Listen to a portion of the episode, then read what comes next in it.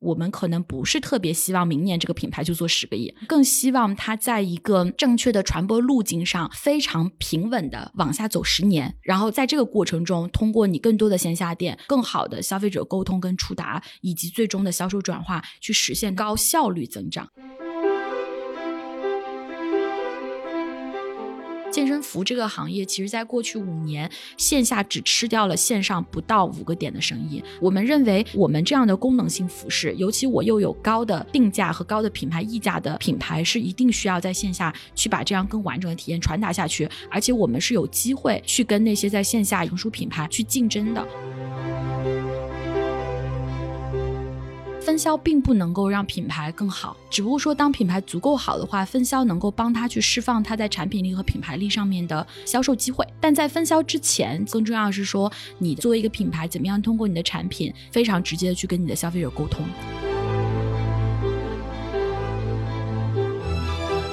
你看一个电商页面，消费者平均浏览一个页面基本上是二十几秒，可是在线下的时候，平均时间都有三十分钟。在这样的一个长时间里面，你进去摸到会看到我们的面料博物馆，再告诉店员你想要尝试的是哪一个面料，然后去再体验，这样三百六十度打通无感的体验，你在线上是没有办法去 deliver。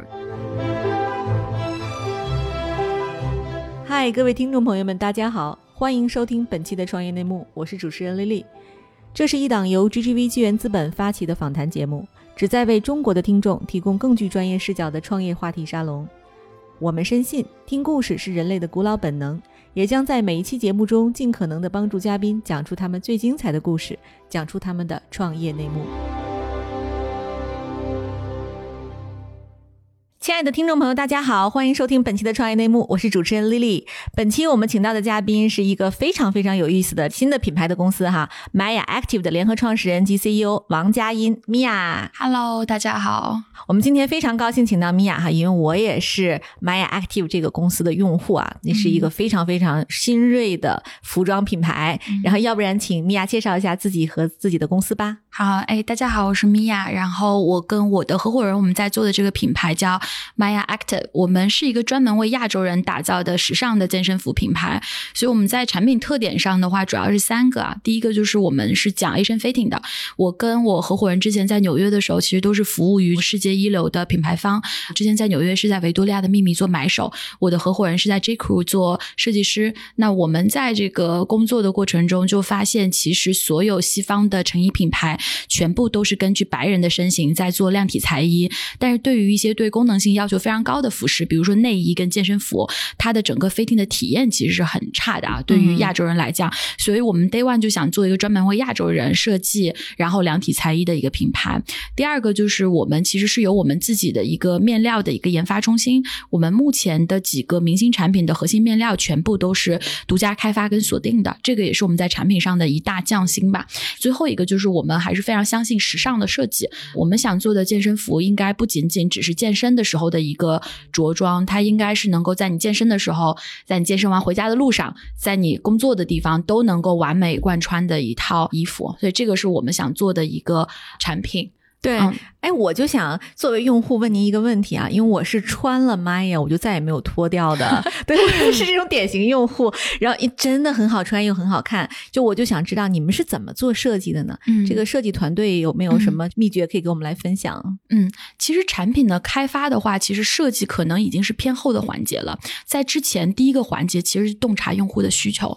因为中国是一个非常强势的供应链大国，我们今天产品能用到的很多东西，在中国都是 available。的，但重点是说你怎么样去明确你的用户需求，去制造出来跟其他品牌或者这个世界上已经有的东西不一样的东西。我觉得第一件事儿是说我们在用户调研和对用户的理解力上面其实是非常强的。我们去做前拉链内衣的开发，其实也是来自于用户的一个洞察。就很多女性说，这个最痛苦的不是健身本身，而是健身完脱胸罩的那一瞬间脱不下来。对，所以我们就想说，我们能不能做一个非常容易的一秒穿脱的一个内衣？所以就有了前拉链内衣的这。个想法，所以我觉得设计可能是 easy part。第一个最困难的地方是你如何去定义你的用户需求，第二个是基于你的用户需求。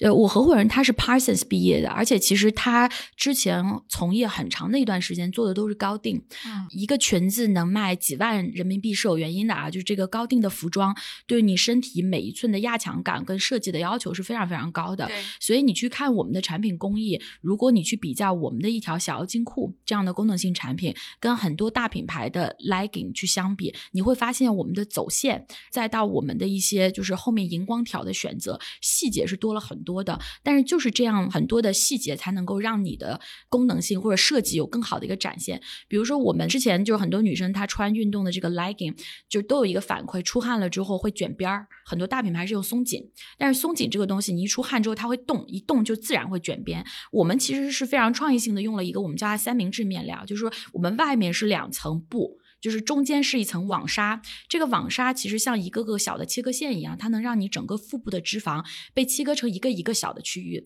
在外面再靠两个非常强压缩的这个面料去进行收紧，所以你整个腹部第一个不会有压迫感，因为你的腹部脂肪被切缩成很多小的面嘛，你的压强感是不强的。再有一个就是它不会卷边，因为它整体的压强是非常非常平均的，所以就是这个其实是你背后你的团队它要有对于版型的理解，对于面料和辅料非常深入的理解，它才能非常创造性的去做这样的一个设计。刚讲的比较偏功能和面辅料，还有比如说小腰筋裤，它背后我们管它叫 M 型及微笑线。为什么？因为视觉全部都是 relative 的，你让一个地方看起来更大，另外一个地方就看起来更小。所以其实我们当时设计的这个背后的曲线，可能之前的品牌都是直线，这个曲线其实就让你臀部的感觉就出来了，在视觉上会显得你就有一个翘臀的一个效果。但这种设计其实可能是来自于一个非常成熟的设计师，他的设计功底，就像这样子的细节，就是他是一个成熟的设计师会有的设计，而不是说啊我在这边突然加个口袋，但是其实消费者他要做一些瑜伽的时候，他根本这个口袋是不应该存在的。就是我们是非常考虑它整体的一个功能性的实现，到这些都满足的情况下，才会再到设计环节。那设计环节，我觉得我们应该是国内的新生品牌里面设计背景最强的品牌之一。第一个是说我合伙人他自己本身就是 Parsons 毕业，一直在做高定的女装设计，同时我们团队很多的这个设计师，他都是来自于美国跟英国最顶尖的设计学校，然后他们曾经都服务于很多非常好的，比如说像 H&M 啊这样子成熟的一些大的品牌。因为我们想要做的设计不是看第一眼觉得很美，穿上觉得不舒服，我们想要做的是你看很多眼都很美，然后你每时每刻穿上都觉得舒适的东西。这是我们对产品的理解。对，哎，其实你看，像阿迪和 Nike 这种品牌啊，它穿着挺舒服，但看上去不美。您觉得这个原因是什么呢？其实美，我觉得是多元化的。我相信 Nike 和 Adidas 一定有它的用户，一定有觉得他们美的人和他们会觉得美的产品。所以我觉得，作为一个服装品牌，如果是去讲设计本身，那只有两种啊，一种是说你跟设计师高度绑定的，比如说像 Alexander Wang 这样的品牌，那大家都是白银它这种极简、非常 urban 的这种设计风格的，而且这个风格在这个设计师身上能够一脉相承，持续去做下去。但是运动服的区别之处在于，首先它得是个功能性服饰，就像你喜欢穿云感，但如果这条裤子它不能满足你基础的，比如说户外健身或者是去做瑜伽的需求，你可能有太多成衣的选择了，你不一定会选择它。你是因为先有这个功能性得到满足之后，你发现它还能够跟你 wardrobe 里面其他所有的衣服去做搭配，你才会和这个品牌产生这个忠诚度。所以就是我们对于时尚或者说设计的理解是，首先在健身服这个品类，你的功能性是一个 must，它是前面的那个一。设计的好看，品类的扩充，无非是后面多快的去加后面的零。但是如果我们没有功能性的一，我们这个品牌最核心的立足点其实是没有的。然后我们认为这个功能性的立足点，其实就是我刚刚讲到的两个，一个是面料，然后另外的一个就是我们非常相信 fitting 的力量，就是当你的衣服完美合身，和你穿上一个其实不适合的衣服的时候，你整个的状态是极大的不同的。所以你看，Maya 所有的沟通，包括我们融资来的钱。其实都是花在这些我们认为最定这个品牌和产品根基的事情上。设计这个事儿，我觉得在中国的现在的这个消费环境下，第一个消费者是需要新鲜感的。所以，比如说我们虽然有自己非常强的一个设计的 DNA，我们每年在问自己，今年我们给消费者新的供给是什么，或者说我给他新的设计是什么？对，一个是我们每年上海时装周都会跟一些高定的设计师去合作，像今年我们刚刚呃走完了 Short Sentence，然后前两年。我们走了灰然天，都是跟这些我们非常喜欢的设计师去做碰撞出来一些新的设计的思路跟方向。另外的一个就是我们一直力图在好的品类里面去做一些不一样的东西。就是我们关注非常多在我们如何跟别人不同这件事儿上。譬如说，今年大家都知道卫衣很好，卫衣做的也就是很热嘛。但我们在做卫衣的时候，其实我们最早做产品开发，就是我们觉得卫衣应该是 colorful 的。就不是每个人都穿黑白灰，所以我们当时想要去做的就是一些非常让你秋冬有 spring summer 感觉的卫衣。我们做了一些很亮的黄色和很亮的绿色。其实，在最早的时候，我们没有对它期望值特别高，但 turn out 这些颜色都卖的特别好。因为我觉得品牌在早期阶段，毕竟我们现在才做了四年，我们很多时候在思考的还是差异性的问题，就是我们怎么样跟别人不同，而不是说我一定怎么样才是高级的。这个是 the listing 我们会去想的。对。其实你看，你刚才说做了四年啊，就是二零一六年创业。当时你创业的时候，那个时候的市场是什么样子的？健身服饰这个领域是个什么样的一个格局？我其实是二零一四年回国的，我印象特别深刻，就是因为我之前回国是去小红书嘛，小红书在新天地，就是我觉得新天地应该是有最时髦的一群人的地方了。一四年刚回国的时候，新天地你几乎看不到穿 legging 直接搭配上衣的人。就是没有人直接穿紧身裤的，但是其实那个时候在纽约的时候，大家非常 heavily 的在日常和运动的时候用 legging 这个单品去做一个全身的一个搭配。但是在二零一六年的时候，我们非常开心的发现，在新天地这样的地方，其实已经有很多时髦的小姑娘开始把 legging 跟她日常的这个衣服去做搭配了。所以 Day One Maya 在做这个品牌的时候，我们认为功能性是我们安家立命之本。我们一定要有好的产品，好的功能性的保障，但同时，为什么一定要去让你的设计和衣服的一个品类满足消费者日常需求？就是 ultimately，我们认为 legging 抢的其实可能是牛仔裤的生意，嗯，它是变成了你日常穿着的一部分，因为你要花更多的时间去健身了，因为他选择健身这件事儿，他会吃的更健康，他会更加早睡早起，然后他的衣橱里面牛仔裤少了，legging 多了，这个才是一个生活方式的改变，所以也是在当时我们就定。定义我们做的事儿是一个生活方式的品牌，所以我们选择这个品牌成长的路径和沟通，从始至终就非常非常跟别的品牌不一样。嗯，比如说第一个就是我们在品牌非常初期的时候，我们就投这个系统资源、人和钱，我们做线下活动。我们线下活动的 IP 叫 Maya Fun Club，这个 Fun 其实讲的就是我们要做有趣好玩的事儿。所以其实，在 Day One 我们想做的运动也跟别人不一样，比如 Nike 很多时候是做 Running，Lululemon 很多时候是做瑜伽。但是我们做的就是什么东西有趣，我们就带你做什么。比如说，我们做过跟狗狗一起做的瑜伽，就是你带你的狗狗一起来，我们叫就刀感。然后我们也做过肚皮舞 twerk，我们甚至在这个七夕的时候有帮我们的用户做过，就是你带你的一个男朋友来交换闲置男友的，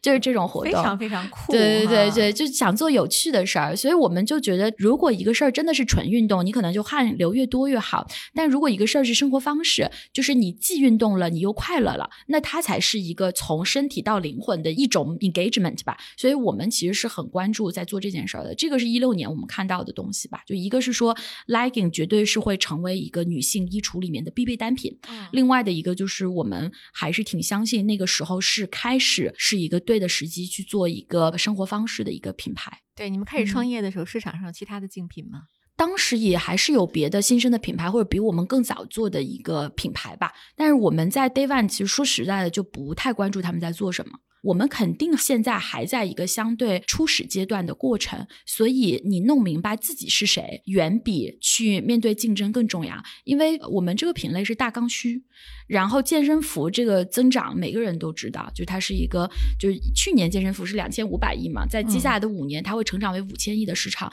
五年还能翻一倍 market size 的这个品类几乎就没几个了，所以它肯定是一个对的事儿。那在这个细分的对的事儿里面，我们就只思考我们要做的东西是满足哪群人的需求，而这个需求别人做的东西和我们做的东西有什么不同，这个是我们去看的东西。对，但是其实在商言商，比如说作为一个投资人，我肯定要问呢，就是你。你和你的竞品，比如像宇宙大牌，像 Lululemon 这种哈，或者是说现在即将看到这个赛道的机会杀入进来的一些新的玩家，你跟他们比，你觉得你的核心优势是什么？你怎么占领用户的心智呢？我觉得我们第一个核心优势是对用户的理解。比如说在特别早期的时候，我觉得我们抓抓住了健身女性特别敏感的一个小的东西，就是其实大部分女性，她如果之前从来没健过身，她第一次去健身房，她的感受其实是 terrified，她其实有点害怕，有点担忧，有点不自信，她会觉得，哎呀，这个老师身材这么好，同学身材这么好，动作这么标准，哎，我是不是我穿的对吗？我这个动作对吗？就是中国女性是有非常多的不安全感的，所以你去看 Day One 妈呀几个重点研发的单品，小腰精裤。先显瘦再减肉，前拉链胸罩一秒穿脱，我们解决都是你运动过程中特别小的那个不确定性。我们之前也服务过国际的大品牌，然后我认为对他们来讲会有个先天 DNA 的差异，因为毕竟你不是中国人，或者有很多的决策不在中国这个市场里面，你对于用户的洞察可能没有那么敏锐。再有一个公司大了之后，有很多结构性的限制，譬如说我我限于我的结构性，我可能一年做用户调研就是一到两次，但我们的用户调研可以做到一个月一次，因为我是用迭代的和更灵活的组织架构去跑用户调研这个事儿，而且。我用户调研的 insights 拥有很大的权利。就它不是一个在大品牌里面市场部一个非常边缘化的部门，嗯，所以我觉得第一件事儿是对用户的理解，enable 了我们去不断的去找到这种市场空隙，去研发这种非常现象级的单品。我们小腰筋裤跟云感库这两个产品，在天猫每一次大型的活动中，它其实都是 top ten 的单品，所以我们是完全有能力在细分品类里面去跑出头部商品的。这个是我觉得第一个能力吧，而这一切基于用户洞察。第二件事儿，我觉得是对于一些核心的运营玩法的。熟知和对中国电商市场的敏锐度，呃，还有一方面其实是运营。就比如说我们在电商端，从最早我们可能把分成三个阶段吧。最早我们是找蓝海品类，在蓝海品类里面，我们要造一个爆款出来。这是我们第一阶段，就是我们解决从零到一的问题。那么第二阶段，其实我们就是开始进入到一些红海品类，然后我们寻找差异化。比如今年我们做卫衣，我们做外套，售罄率非常高，原因就是因为我们做的差异化。别人都在疯狂的铺 oversize，然后大黑大白这样的卫衣的时候，我们给它更 colorful 的选择。那我们在红海品类里面去寻找差异化。第三阶段其实对于我们来讲就是一个用户运营的一个阶段，而用户运营的阶段其实现在对于很多大品牌，它的 bottleneck 在于。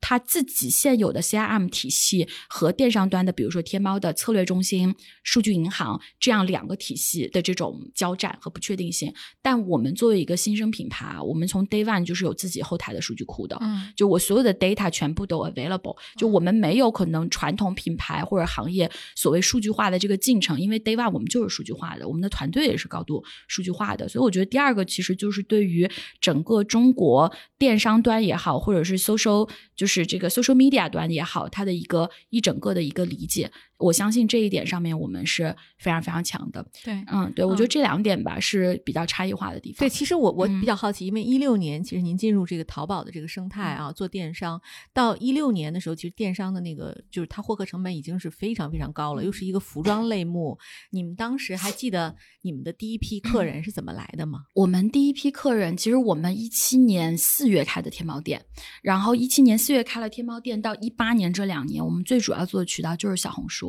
呃，首先啊，健身是一个有点高级的需求，就你一定是有一定的钱和有一定的闲之后，才会发展出来这样的一个让自己身体更好的一个需求存在。然后第二个就是，其实健身是一个天然社交属性强的品类，因为它里面有很多 know how，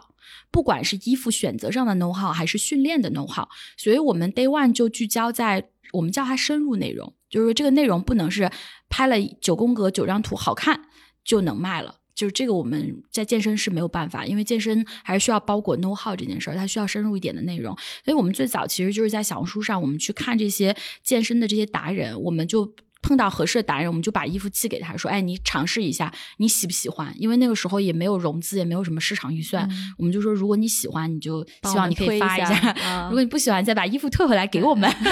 就非常的贫穷，对。然后，然后当时其实就是这样，最早就找到了一批可能目标的消费群体，然后这群人帮助我们做了一个比较早期的一个增长吧。第二阶段，其实我觉得我们就是对于千人千面的理解吧，就我们对于千人千面的流量派发机制的理解，就是是对的内容去找到对的人，而不是正确的投放预算去找到对的人。我觉得这个事情其实跟大公司的思路是非常非常不一样的啊。所以，当我们认为是对的内容去找对的人的时候呢，第一个传统大公司，我们之前服务过的品牌公司，百分之二十是做。Asset 就是做这个素材产出，百分之八十是做媒介投放。我们公司是百分之五十做 asset 产出，百分之五十做媒介投放。我们极大的提升了这个内容素材产出的这个预算。嗯，因为我们觉得是内容去找人啊，就是你要降化 media 的作用，你要提高你内容的这个抓手，抓手就一个多一个好嘛。所以这个是预算上调整。再有一个就是我们在投放内容的时候，就是说我们自己产出的这个 product marketing 的内容，我们是花了比较多的，我们叫匠心拆解。去讲一个商品的，你现在去看很多大品牌的这个商品详情页，基本上就是几张图，告诉你什么尺寸、面料、聚酯纤维啊，就没了。我们的这个产品详情页，你可以看到有非常非常多的细节内容。我们告诉你，这样缝线跟平着缝线有什么样的区别？我们用的这个高视线跟其他的高视线有什么区别？我们告诉你，一条健身裤有没有内缝有什么区别？因为其实我们是把我们做的那些商品上的匠心跟小细节。非常精细化的拆给用户去看，而且用质量非常高的图和视频去讲解给用户。我们发现这件事儿是使得最后我们导致的这个结果是我们投放效率特别高。去年啊，我们在站内全年的投放效率 ROI 能够去到七。就是，所以证明我的内容去抓到消费者的时候是极度精准和高转化的，然后也 ensure 了我们的一个非常高的增长的同时，保持了品牌非常好的调性。所以我觉得这个可能跟很多更以流量导向和增量导向的创始人看待这个问题会不同。就对于我来讲，就说实话，我们可能不是特别希望明年这个品牌就做十个亿，我们更希望它在一个正确的传播路径上非常。常平稳的往下走十年，然后在这个过程中，通过你更多的线下店，你更多的产品供给，然后更好的消费者沟通跟触达，以及最终的销售转化，去实现它非常 sustainable 的一个高效率增长。这个可能是决定了我们怎么花钱，我们怎么看待预算，我们怎么看待内容的一系列的一个动作吧。对。特别有趣，因为其实你刚才提到的你们获客的一些独特的方式啊，用内容来做抓手，那我就想追着问一个问题，就是您的用户画像是什么样的？是什么样的人去看这样的内容？我们目前核心用户在二十五到三十五岁，然后我们百分之六十的用户都住在一线城市，所以我们是在一个一线城市 penetration 超强的一个品牌，但我们觉得这个不是特别健康，我们觉得有点过于强了。另外，我们的用户有几个核心的标签，我觉得对于我们看过所有用户调研。来讲，最有趣的是阿里妈妈跟我们一起做的是一个交叉品牌的一个呃一个一个调研，就是说在用 Maya 健身服的这群女性，她在其他品类用了哪些牌子？比如香水，她们喜欢 Le Labo，就非常刁钻的这种小众的这种品牌；比如说这个彩妆品，她们喜欢 Tom Ford。他们喜欢 Charlotte Tilbury，就是他们喜欢的东西还是都偏设计师属性，更多的这种新鲜感的这样的一些品牌吧。这个其实是我们的用户，我觉得他们就是喜欢小众，喜欢新鲜有趣，对品质有极高要求，而且对自己。需要用什么样的东西，其实内心是非常有数的一群人，不太是随波逐流的人。对对，那说到这儿，我就得问问了。比如说，你看我们那个面料哈，它真的是非常随身，就穿上之后就是人裤合一的那种那种感觉。可是那，对供应链的挑战就非常大。那你们怎么搞定供应链的呢？这个问题其实就是问我合伙人会更合适一点，因为他主要看供应链。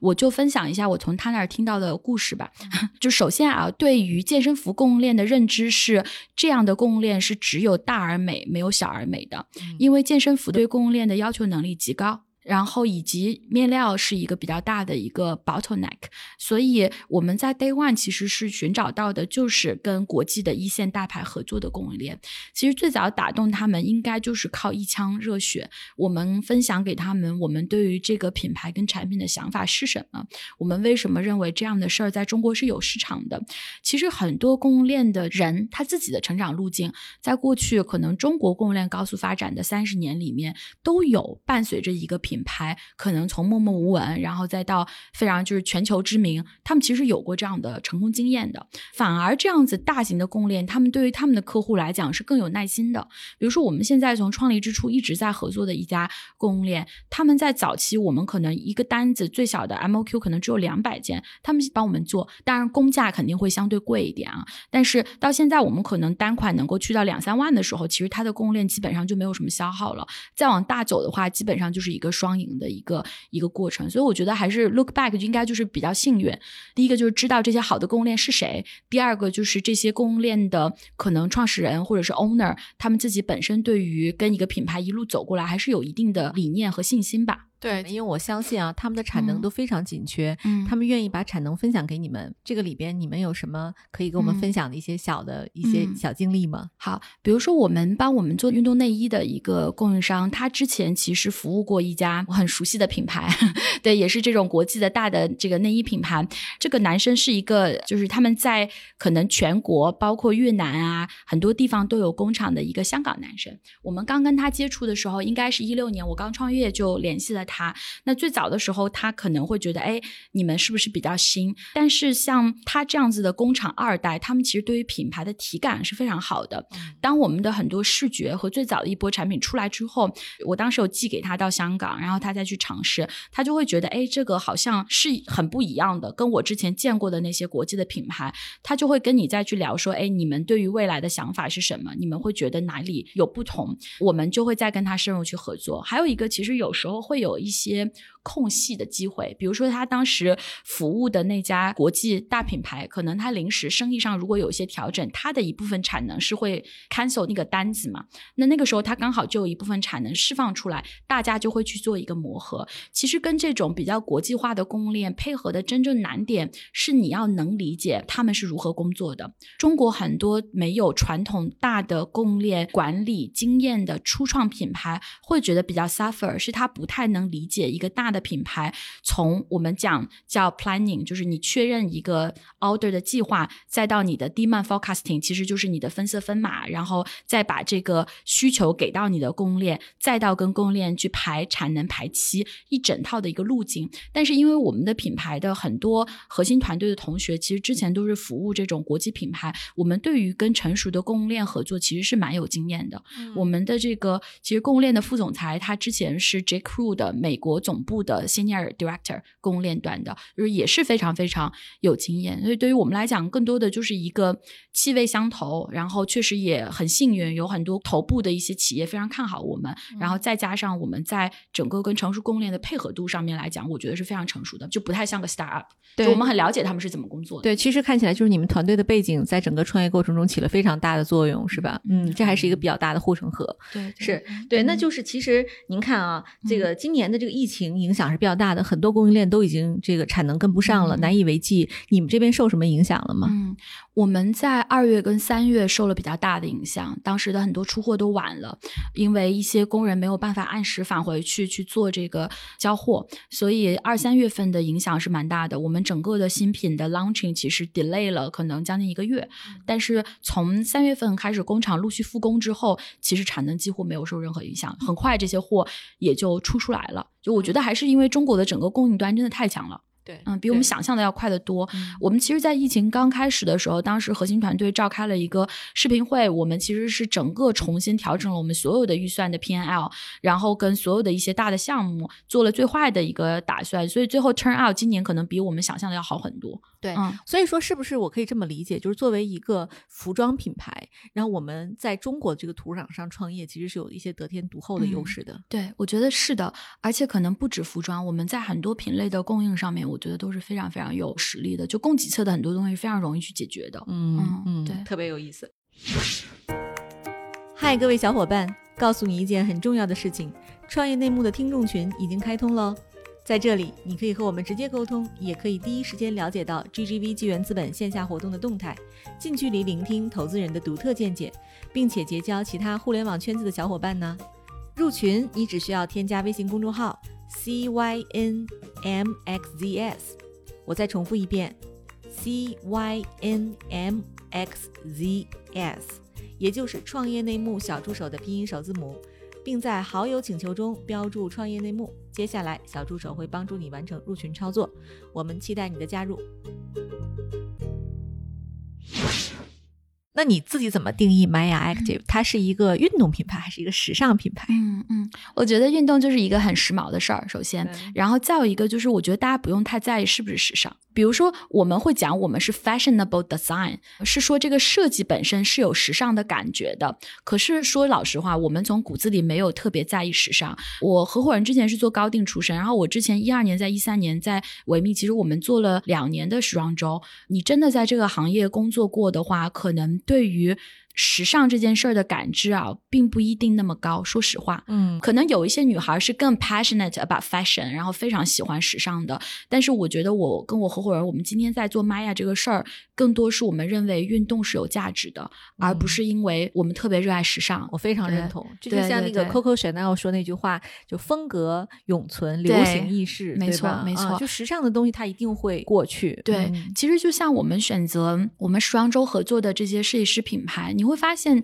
他们在我们刚合作的时候，并不一定是整个行业里面最最最最有名的品牌。我们很多时候合作，是因为我们跟他们在很多理念上有非常相近的地方。比如说郭一然天，我们非常喜欢他的设计，因为他非常的现代，然后他对女性的整体的一个表达，其实是比较偏中性的。就是我们喜欢这种有力量感的女装的设计。然后，比如说我们跟 Short Sentence 去合作，是因为它很大胆的去用一些非常不一样的面料。然后在这些面料使用中，可是 Short Sentence 一直在讲，他的衣服穿起来其实是要是舒服的。这个跟我们的理念是非常相通的。我们是非常不相信一件衣服别人看到觉得你很时髦，可是你自己一点都不舒服，像那个衣服在穿你。我们觉得这个是没有意义的。对，所以其实有时候觉得时上的问题会比较难回答，就是说老实话。可能发自内心，我们没有特别在意这个事儿。Maybe 可能不是时尚，可能我们希望我们做的事情是有品位的，就是是 tastefully 的。这是一个非常有意思的变化。就是你看，像我记得我二十多岁的时候，哈，我当时是特别喜欢买那种很潮的东西。但随着我年纪长大啊，那我就要求这个东西穿在身上它一定要有品质。所以我越来越喜欢羊绒质感的东西。没错，绒绒的、暖暖的，会让我感觉我可以用一辈子。现在的年轻人也在追求舒适度了。你离年轻人更近。啊，你来跟我们聊一聊。呃，首先我的路径跟你一样。就是我相信每一个女孩都经历过小时候你特别想穿的时髦，即使它不舒服。然后，但是你年纪可能越来越长，然后你就会想要穿的越来。我特别，我也是特别喜欢羊绒，所以我们有一个特别牛的面料叫科技感羊绒。这个衣服就是吸湿排汗，穿上去去羊绒的质感。但是是这样，我自己认为啊，我是觉得这个背后是你自己内在力量的一个回归，或者是说你足够自洽了。就是说白了，就是现在你穿的再简单，你很知道自己是谁，你也知道你特别有力量，或者是说你特别有价值的地方在哪儿，你就没有那么在意这个衣服是不是别人认为是时尚的，你更在意这件衣服你自己穿了会不会舒服，会不会开心。所以其实这个就跟我们倡导的女性的精神非常相似。像我们 Fall Winter 做的那个 campaign 就叫做各自美丽。其实我们讲的一个就是我不只是漂亮，我是什么，我是什么，就是这个背后其实讲的就是一个多元化。的价值观，我们回国之后，就是我觉得花了一点时间去习惯的一点，就是中国的女孩很多时候对自己要求特别高，然后很容易不自信。明明很瘦很漂亮的姑娘，老觉得自己不够瘦，老觉得自己好像啊这儿还可以再变一点，那还可以。再变一点，其实它唯一要变的一点就是可以更自信一点，对吧？就更自洽一点。所以这个是我们特别相信的一个理念。我们也相信这样的理念改变了之后，它改变一个女生从里到外的状态。健身只是对你身体上的修行，可是你真的要达到你想通过健身到的那个又自信又美又舒适的状态，你是要身心合一的。所以我们去做这个 marketing campaign 的时候，我们不是在讲一个运动的故事。你发现，就所有的运动服品牌 marketing campaign 都在讲运动的故事。我们其实讲的是一个女孩。如何告诉别人我不只是漂亮，然后我们是多种多样的漂亮。我是在我那个瞬间 just being myself 的漂亮，这个其实是我们相信的一个东西吧。然后你会发现这个概念就贯彻到我们做的所有事儿，就我们的产品也是，我们是没有那种就是为了好看然后穿上不舒服的东西，我们不做这样的东西。嗯，这个是底子上的一个价值观，我觉得对，真有趣。对，你看我身边的人啊，平时这人可能从来不运动，但他只要去一趟健身房，或者是做了一节瑜伽，他一定要拍照。照，对，这是一个什么样的这个文化现象？就是我们可以来聊一聊的。我觉得这是人类向善向美的力量，对，就是就挺其实挺好的呀。你们的用户有没有这种，就是他可能根本不运动，他只是用来拍照的？我觉得可能有，但我希望他们慢慢会爱上运动。我觉得这个所有背后的价值观选择都是多样化的。就比如说你讲 CK 做的那个模特，其实很多品牌他们做的还是。其实不是我个人啊，就这个仅代表我个人最喜欢的方向。我很喜欢我们的 campaign，是因为我们里面有一个就是很漂亮的姑娘。然后她说我不只是漂亮，我是就付出了很多努力之后的漂亮，漂亮也很好呀。然后我觉得去健身房，你真的很喜欢健身，你不拍照也很好。但那些可能他们就是觉得去健身是时髦的，他就想拍个照让别人知道也很好，至少他去了。但是我们希望我们做的事儿，包括做 My Fan Club 这样的运动，是希望你可以。因为是这样，如果你去健身的第一天你就跑了个十公里，第二天腰酸背痛，你可能一个月都不想去了。我们想 Fun Club，就是因为很多中国女生她在之前的教育体系里面运动是缺失的。所以，当他可能工作了一段时间，再重新开始运动的时候，我们希望他从新鲜有趣的先去做起，帮助他去慢慢的去形成这个习惯。所以，我觉得我们的用户里面可能会有这样子的人。然后，我觉得也是社交的一部分，证明了社会价值观整体有个好的方式，就大家认为运动是好的事儿。那这个东西我就觉得很棒。再继续就是看你自己在生活节奏跟方式上做哪些调整，能够越来越把它变成你生活的一部分吧。嗯，因为有时候衣服对于女人就像一个武器一样。我自己是有时候可能就是觉得。今天需要什么样的心情，会调整我怎么化妆，我怎么穿衣服。我们希望可能对于那些想要去健身的女性，Maya 就是首先漂亮的一个衣服，先 get you started。我们也确实有收到用户跟我们讲说，本来不想去健身，后来穿上你们的健身服，觉得真的太美了，就去了。嗯，我觉得这就是我们想要的。对，特别好。那我们说回来啊，就是你们当年为什么用 Maya Active 这个名字啊？是因为那个 Maya 其实在这个希腊神话中是五月的女神，我们觉得五月它像春夏的开始嘛。春夏交界处，所以是万物开始去萌发那个新生机的一个时间。然后我们觉得这个时间就像运动一样，它有点能够带给你人生好像新的一个开启的感觉。这个是我们比较喜欢的一个意思，大概是这样。对，就是让你的人生开启一个新阶段，对吧？啊，对，是，我是真的很喜欢这个牌子啊，所以我有特别多的问题。我关注到，就是你们其实先后曾请到过像卢靖姗啊、江疏影啊、王菊，都在他们的这个社交平台上都分享过你们的产品。我就。就是跟这些明星打交道容易吗？特别容易是这样，就是我们跟卢靖姗，就是 Cecilia，我们跟王菊是有这个合作关系的。但像江疏影，包括其实张雨绮，很多女明星私底下都一直穿我们的衣服。我们其实没有商业合作关系的，包括涛姐，单纯的是因为他们喜欢。所以其实大家看到很多这种明星在社交网络，我们真的有过合作的，只有王菊跟卢靖姗两个人。而这两个人的合作也是因为，其实他们的经纪人也是我的好朋友了。他们其实之前就穿我们的衣服，甚至还自己买。后来是他们经纪人看不下去了，跟我说：“你要不要送两套？” 我说：“他们这么喜欢我们吗？”我们再说：“那我们要不要合作一下，试看看？”其实他们在更早的时间，远在我们合作前一两年，已经开始穿我们的衣服了。真的是因为好看了。对，就是你很少能看到健身服品牌是能上演唱会，然后上那个时尚杂志拍摄的。但其实像蔡依林，她在演唱会上穿过我们的 sports bra，然后做她的内搭。然后我们也有两三个明星，他们去拍时尚大片穿的是我们的衣服，是造型师跟他自己选的。这些真的是无心插柳的事儿。对，所以就是本身自己品牌就带有流量，对吧？对，我觉得是因为设计本身吧，就确实它是有这个质感在的。对，但其实就像我们这些大牌，就像那个阿迪和 Nike 都有上百年历史的这种宇宙大牌哈，他们自己那个分销渠道已经相当完整了，在全球无论是代理商系统还是供应链系统都特别特别强大。那对于你们来讲，你们接下来怎么解决这个分销和渠道的这种增长问题呢？我觉得分销渠道其实很多时候是个果，不是个因。分销并不能够让品牌更好。只不过说，当品牌足够好的话，分销能够帮他去释放他在产品力和品牌力上面的销售机会。嗯，首先我是这么理解，就是分销这个事儿的啊。但在分销之前，其实很重要的，在现在这个年代，就是你大媒体年代也过去了，大渠道年代也过去了，更重要的是说，你作为一个品牌，怎么样通过你的产品以内容为桥梁。非常直接的去跟你的消费者沟通，就是这个能力其实是很核心的。我觉得玛雅至少在接下来的三年到五年是完全有自己的能力去自营。一百到两百家门店的，而一百到两百家门店和线上的体量过十亿之后，在何时用什么样的方式去展开分销，我觉得它只是一个战术问题。嗯而在早期从零到一一百到两百家门店这个过程中，你门店的差异性在哪儿？供给的差异性在哪儿？消费者的差异性在哪儿？对于品牌价值的思索在哪儿？我觉得这些东西才是战略层面的问题吧。对，嗯嗯，其实目前咱们现在门店已经在开了，对吧？嗯，已经开了。现在有多少家呀？我们现在有五家门店，都在哪里呀？嗯，我们三家在上海，在那个静安嘉里中心，然后徐家汇的 One ITC，还有那个新天地，然后北京我们是在北京太古里，广州是在广州太古汇，我们基本上全部都是在一线城市最核心的一些重奢场，然后邻居基本上是像伊西米亚奇这样的轻奢女装，或者是像 Allbirds 这样的生活方式品牌，这个是我们目前落位的一个情况。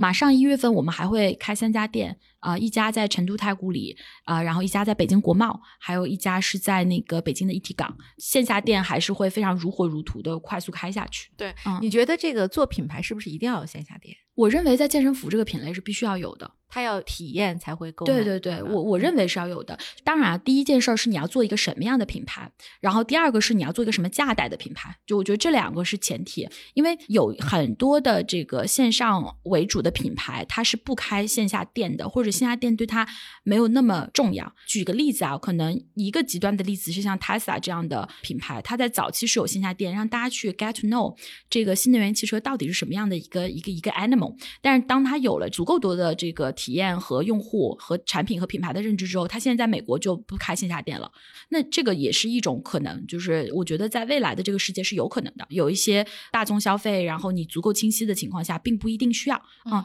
第二种就是可能很多品牌从价格上面来讲，它就不能 support 线下的生意。比如说一个客单价可能在一百块到两百块这样的一个商品，建均价可能在六十到八十这样的商品，它去到线下是完全没有办法 cover 线下的这个租金的。嗯嗯，所以就是我这两个，首先啊，就是使得玛雅跟很多大家认为的新生的健身服品牌是有巨大的差异的，就是我们的整个的 PR 模型或者我的一个产品的一个呃毛利模型，它是能够 fulfill 线下的这样的一个基础的一个要求的。然后再到说开线下店，我们认为它的必须性，第一件事儿是健身服是功能性服饰，它需要实穿。我们线下平均目前平均平效是有八千，就是成衣的平均平效应该在两千左右，所以是一个四倍的平效。我们最好的一家店在静安家里这家店，我们的平效有超过两万。所以就是极好的一个线下生意，这是为什么我们决定去开快速的，而且是开更多的线下门店，因为我们的单店模型实在跑出来太棒了。然后这个背后有一些必须性的原因是，第一个，比如说我们发现我们从试穿到购买的转化率有将近百分之九十，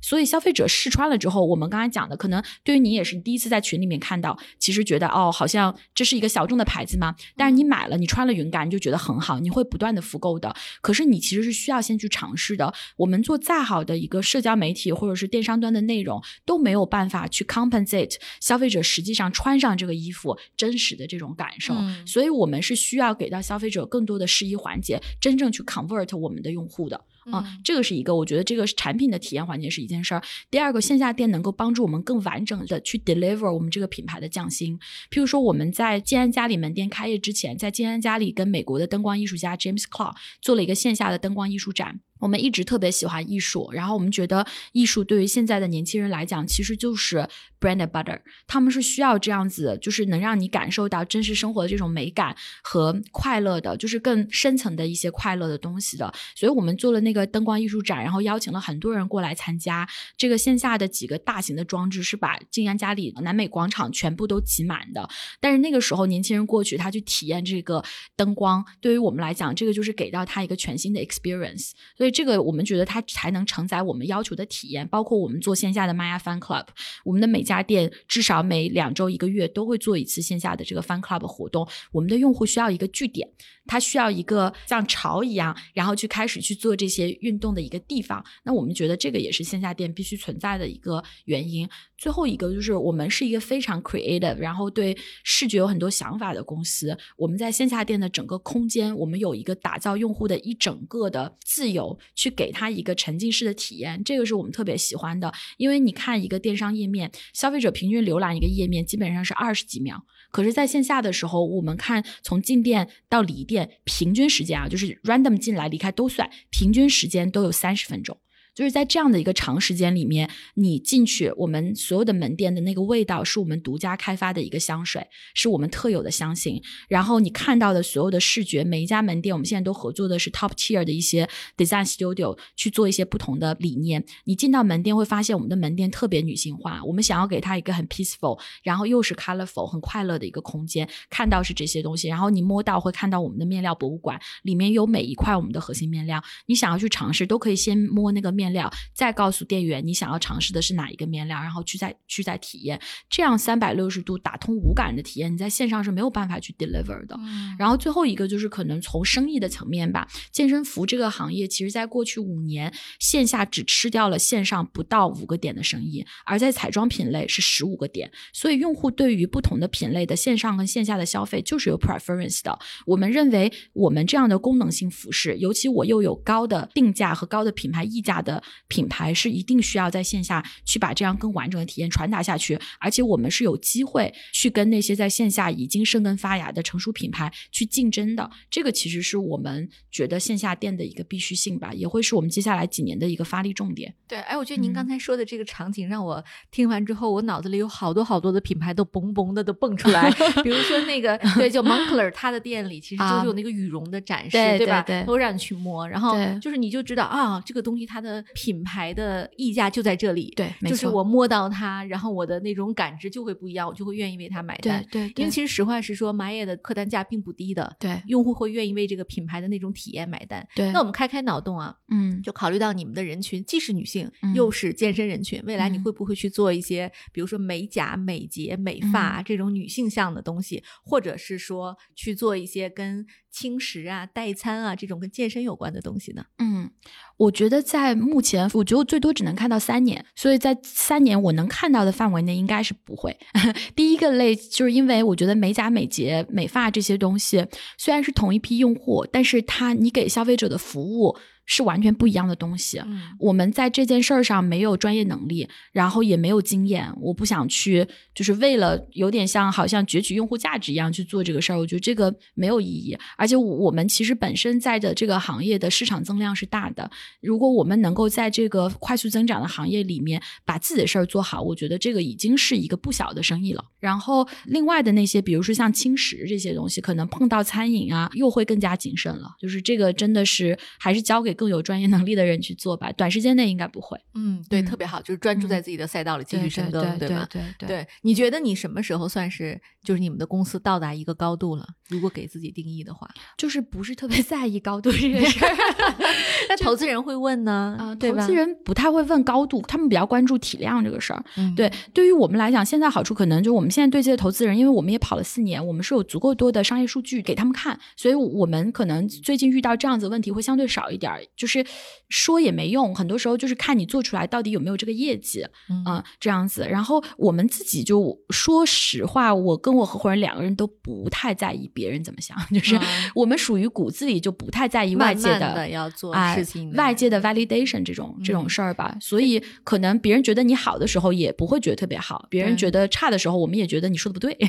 就是这种类型的人。对对对，特像那种外国人做设计的那种要求哈，就像当年爱马仕收上下。的时候，对吧？他就是要求他十年，蒋琼儿，你不要赚钱，十年你就给我做做设计就好了，慢慢的把这个品牌养起来。对对对对。那但是那个你们现在的销售额是多少？我们今年差不多是一个多亿，将近两亿的体量啊，所以四年的时间哈。对，那你自己对这个答案满意吗？我其实挺满意的。我我我首先充分理解大家一定是关注销售额这个指标的想法。但是我们也会把这个指标作为第一指标去跟投资人沟通，去跟股东沟通。但是在我心目中，我更关注的一些指标，第一个，我关注我们的客单价有没有不断提升。因为你一个品牌能越来越卖贵的东西的能力，和你越卖越便宜的能力，本质上是两种截然不同的能力。而且它会验证一件事儿，就是你的用户有没有过快的去下沉。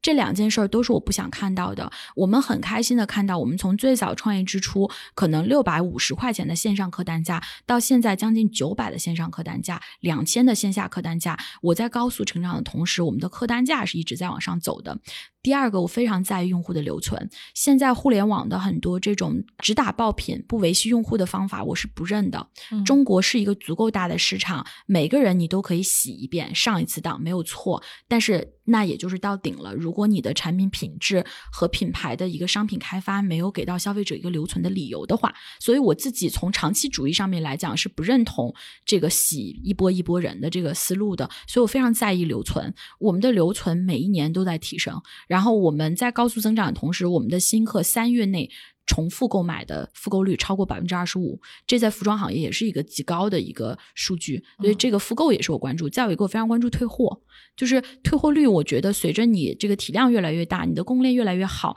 你应该品质是要越来越好，消费者应该是退货越来越少的。如果你的获客渠道足够精准的话。你不是找那种啊盲目下单，然后就是不是不是这种渠道的话，或者说你不是在洗这个订单，你的退货率应该是要往下走的。我们退货率目前以来也是一直在。降低，而且我们的退货率一直维持在百分之十五以下。这个在服装品类平均百分之三十的一个退货率的情况下，我们退货率极好。所以我可能更关注这些生意健康度指标的 trend，而不是单一关注 GMV 的这个维度。所以我们自己对于这个生意是。很满意的，然后增长如果要放快，其实有很多种方法，比如说降价，同时我们的折扣率其实是越来越收紧的。其实我觉得这个最后就是诛心嘛，还是要问创业者自己想做的这个事儿是更秉持长期主义还是短期主义在做，可能每个人的思路都不同。对，特别好。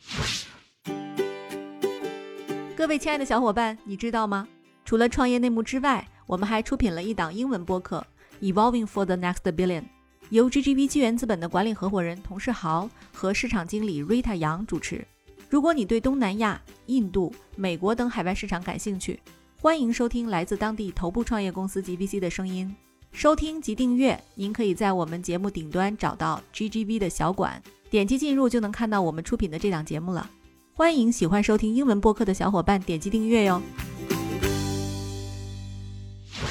现在有很多想从事跟体育有关的这个创业的这样的创业者，如果给他们一条建议，你会给什么锦囊妙计？Do it！没有我觉得现在是做健身相关的行业最好的时间啊，而且就是要快一点儿。不要等，可能各个细分品类头部都跑出来了，而且人家都有一些被验证了的经验跟方法论跟团队之后再做。因为我们做事情，我觉得就是最好的竞争其实是没有竞争嘛，就是你要去一个相对没有人，但是用户又很需要的地方。所以我觉得要早点做，就边做边看，也不要听了很多创业者的分享，因为很多分享都是事后总结，在做的时候并不一定想得很清楚的。也不要就因为大家分享好像都很牛就被吓着了。就是我身边也有这样的朋友，其实就是。如果这事儿是对的，你有一个对的产品，你有一个非常确定的自己很信的 idea，就先去做。嗯，就是创业的第一条锦囊妙计，就是先干就对了，干就对了。哎，是是是，对的对的，是的是的。嗯，对我们今天聊的特别开心啊，也感谢 米娅给大家做了一个关于这个一个新品牌的介绍，然后也有她自己创业故事的精彩分享。那我们现在如果要买这个您的 Maya Active，应该在哪里买呢？大家可以在那个手机淘宝上面直接搜索 Maya M A I A，然后就可以找到我们店铺了。非常非常好穿，推荐。对，本期节目到此结束，好，感谢米娅，谢谢，拜拜，哎，拜拜。